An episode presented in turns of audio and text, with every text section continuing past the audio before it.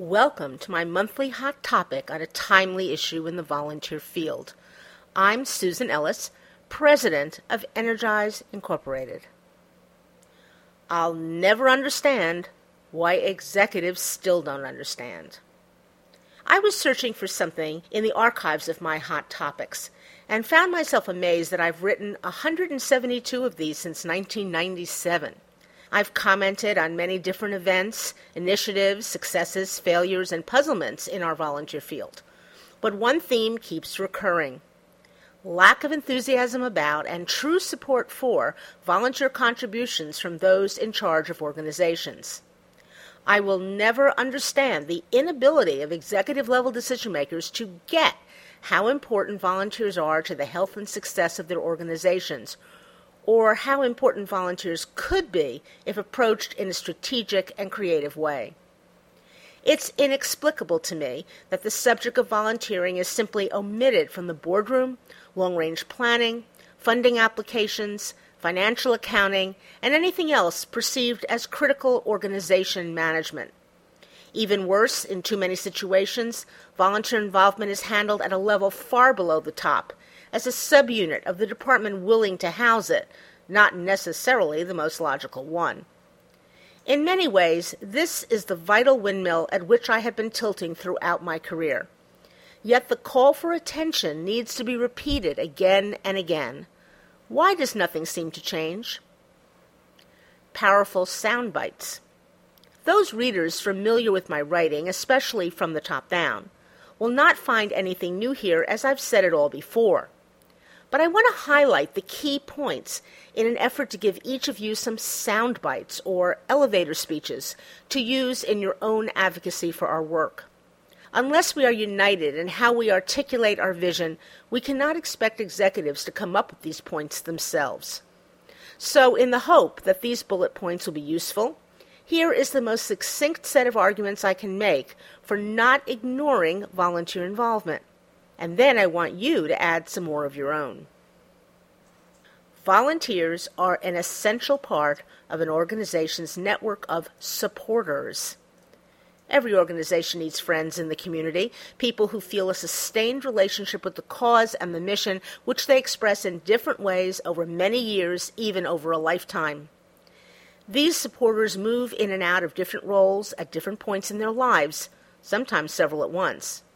They give money, time, and talent.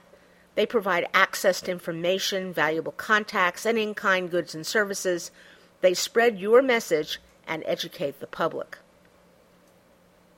Volunteers are time donors with limitless potential for contributing energy and a world of skills but that potential will not materialize without a strategic plan to attract and engage the right volunteers for each organization. When hiring new employees, execs will comb the community expecting to find the most qualified applicants. Isn't it strange that they cannot see the same community as a treasure trove of prospective volunteers? Volunteers expand the brain of an organization as well as its heart.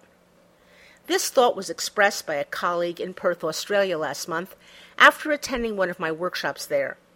He realized that he had understood the hearts and hands gifts volunteers offer, but had not before recognized the addition of greater skills and perspectives volunteers bring to the thinking of an organization, if we welcome them to do so. Even though the staff is highly educated and well trained, it cannot be assumed that they have ever been taught anything about working with volunteers. What's my vision of utopia? That someday curriculum explaining the role of volunteering in society, the scope of citizen participation, and the basic principles of effective volunteer management is taught widely at all levels of education and especially within the professional training of any occupation that will, upon graduation, definitely be expected to interface with volunteers on the job. Examples nurses, teachers, social workers. Poor volunteer management costs more money and effort than doing it right in the first place. Signing on anyone who steps forward to help in vague ways without clear objectives and coordination simply wastes time for the paid staff and for the volunteers. Who can afford to waste time? Worse, it can hamper achieving what really needs to be done for your clients or the public, making the engagement of volunteers a drain on resources rather than value added. It is not self evident that having volunteers means an organization is supported by the community, and adding more volunteers is not necessarily a meaningful objective. Some volunteers are loyal to the clients or the cause, not necessarily the organization. Executives ought to find out what volunteers are really thinking and saying. And in some cases, focusing on fewer volunteers who are truly committed and qualified might be better for everyone. When we value something, we plan for it, fund it, and evaluate it. So if we do not do these things for volunteer involvement, what's the message? When we value something, we designate someone to be responsible for it, someone with the skills and interest to do it well. So, why do so many organizations still not have someone in charge of volunteer involvement or expect this to be a sideline activity for someone who really isn't interested or qualified? Volunteer does not mean low level, and it doesn't matter what word you use as a label. Board members are volunteers, as are most advisory councils, student interns, pro bono consultants, and loan executives. They may describe themselves with different terminology, but the common denominator is that a wide range of people contribute their expertise and time without going on the organization's payroll. Surgeons volunteer vacation time to do operations in poor countries. Why does anyone assume a volunteer is unskilled?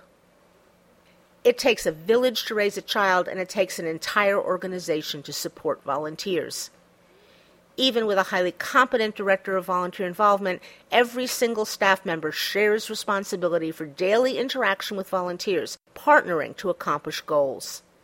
And the expectation for this is set by top management. The key to unlocking the opportunities presented by volunteers is to pay attention.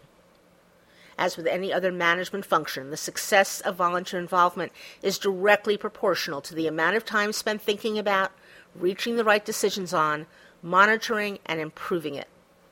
Volunteers should be on the executive agenda for the same reason that client services, money, and employees are.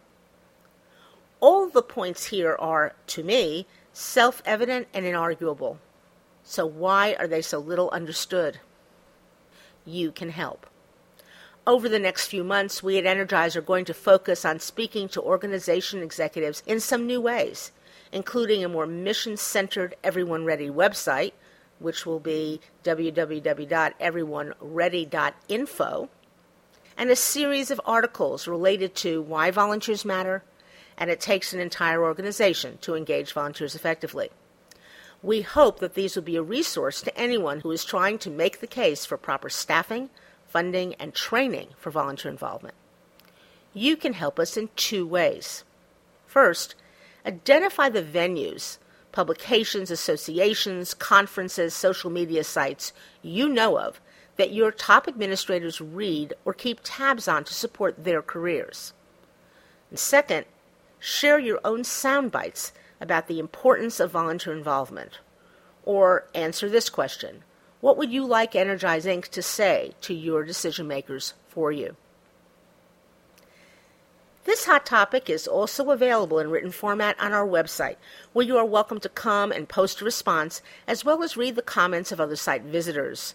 Go to www.energizeinc.com, or you can respond to this hot topic simply by sending an email to webmaster at energizeinc.com. At our website, you'll also find an archive of hot topics from more than a decade, as well as over 1,200 pages of free information for leaders of volunteers. Thank you so much for listening today.